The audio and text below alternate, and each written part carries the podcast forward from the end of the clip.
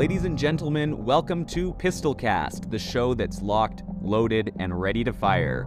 Join us as we take aim at the hottest topics in Second Amendment and gun culture and everything in between. So get ready to pull the trigger on some seriously entertaining content. This is the Pistolcast.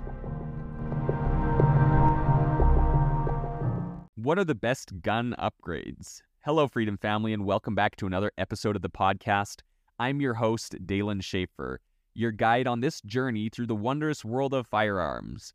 Today, we're unscrewing the proverbial toolbox and delving into gun customization, a walkthrough for beginners, if you will. So pull on your work gloves and let's get modding. First up, let's talk about platforms. When it comes to customization, not all firearms are created equal. In the rifle world, it's hard to beat the AR-15 for modularity.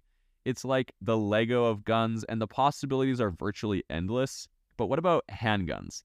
Look no further than the single most common handgun in existence, the Glock. Its simplicity and popularity have made it a favorite among customizers. Now onto modifications. In the AR-15 universe, one of the easiest and most impactful upgrades is a trigger. A good trigger can drastically improve your shooting experience, and folks, when it comes to triggers, nothing beats a nice, crisp, clean break.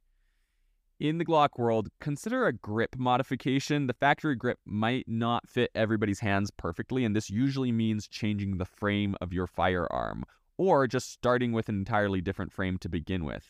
When you're working with a standard Glock, consider adding grip tape or even getting a custom stippling job, and this can give you a glove-like fit that is crucial for comfortable and accurate shooting, essentially just making your shooting experience a little bit better. A word of caution here, however, when it comes to customization, Freedom Family. While it's tempting to go nuts with modifications, always remember the primary purpose of your firearm. A target rifle and a self-defense pistol, for instance, will require different modifications. Self-defense, usually you want to stick to as few modifications as possible and keep your gun stock to make sure it's reliable. Always keep functionality in mind. Don't forget, safety first. If you're new to gun customization, it's wise to get some training or seek some advice from experienced folks before diving in. We want your gun to go bang in a controlled and intended manner, not to go boom in a cloud of regret. I've seen this happen with some very interesting and quite suspicious-looking 3D printed firearms, so definitely keep yourself safe and work with somebody who knows a little bit more than you do if you're a beginner. Finally, one of the best things about customizing your firearms is that it allows you to make the gun truly yours. It's a way to express your personality and your preferences and how you like to shoot, all in one neat and tidy and beautiful package. So there you have it, folks. Gun Customization 101, whether you're an AR-15 aficionado, a Glock guru, or just getting started in the world of gun mods. Always remember, safety first, functionality second, and your own personal flair third.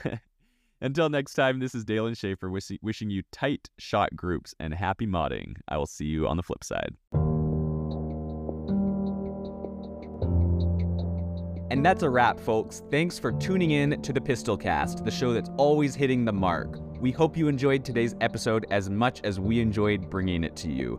Until next time, keep your aim steady and your pistols ready. This has been the Pistolcast.